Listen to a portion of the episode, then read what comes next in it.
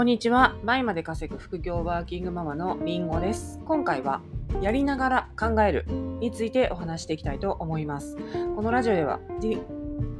りんごが実際にやっているノウハウや、どうやって倍まで稼げるようになったか、またビジネスをママ目線でもお話ししていますので、気になった方はフォローしていただけたら嬉しいです。はい、ということで、もう、あの、噛みましたけども、ちょっと最近噛みがちですけれども、ちょっとこのまま行きたいと思います。ということで、やりながら考えるっていうことですね。うん。で、これはですね、昨日のラジオの、まあ、続きみたいなもんですけども、あのー、スモールステップで、まあ、やるっていうことと、で、スモールステップで、まあ、やり始めて、で、その後はもうね、やりながら考えるってことですね。やりながら改善していくというか、あ何回もね、繰り返しやってると、分かってきたり改善点とかが、まあ、自然にね、見つかるじゃないですか。うん。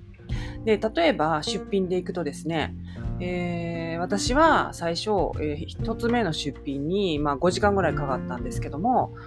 えー、その5時間かかったのがですよ、次は 何時 ?3 時間ぐらいになりだったかなちょっともうそのぐらい縮まっていったんですよね。うん。あのー、もう絶望でしかなかったですけど、5時間。マジで絶望でしたね。コピー機能とかなかったんでね。大変すぎてもう本当に嫌になりましたけど、えー、最終私は1品5分ぐらいで出せるようになったんですよ。だからね、本当私40過ぎてバイも始めましたけど、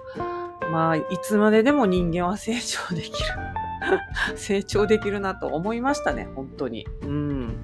で、まあ、あのだからコツが分かってきたらもうどんどん試していく、思いついたら試していくっていうことなんですよ。うん、で、そのまあ5分でできるようになるために、まあ私がその時何をしたかっていうと、まず写真を1枚加工して、で、えー、文字をコピペでね、公式サイトから、公式サイトというか、あと、セレクトショップからコピペして持ってきてたんですけど、あのー、それをですね、さ、もう写真を先、画像を先加工しちゃう。うん。で、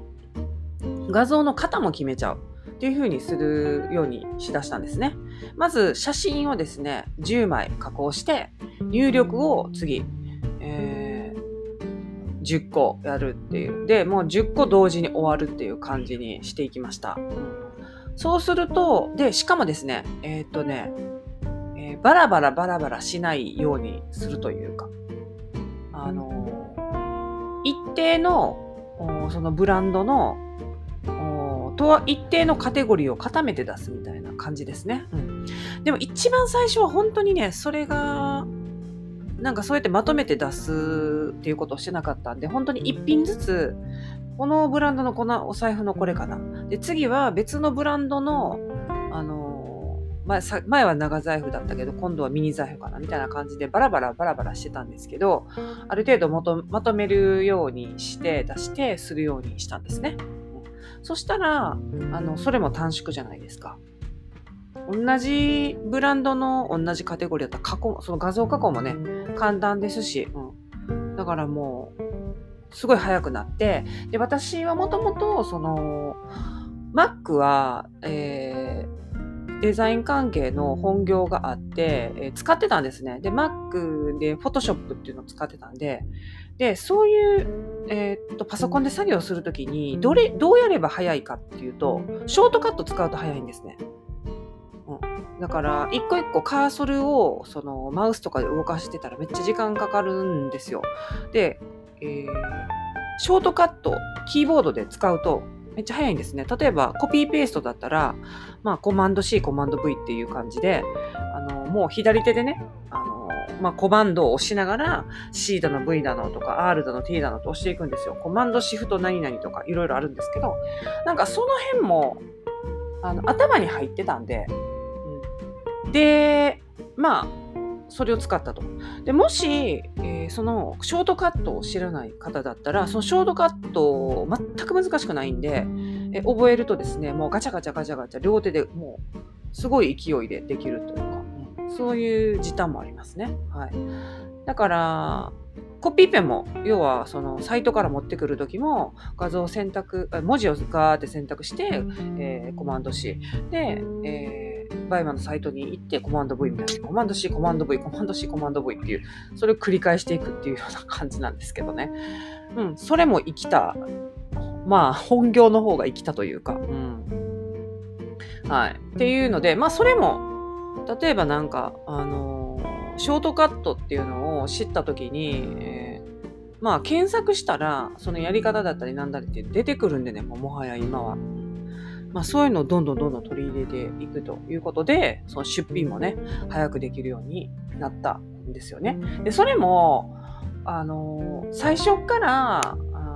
出品ってこういう風にしようとかいう風な考えずに、とりあえず始める。ま、3割で始めるとかよく言いますけど、1割で始める。1割でもなかったかもしれない。もう0 0.5割、0.1割で始めたかもしれないんですけども、とにかく始めるのを始めて改善していくっていう感じです。そうなんですよ。で、あのー、昨日もね、その YouTube も、えー、最初の方ひどかったっていうのもそうなんですけど、まあ良くなってるってことは、今も、あのー聞きやすいようにとか、えー、どうやったら見やすいかなとか考えてやっていったんですね。だからそういうふうに、こう、もう思いついたら改善していくっていうか、いうふうにね、していくと、いいかなと思います。はい。あとね、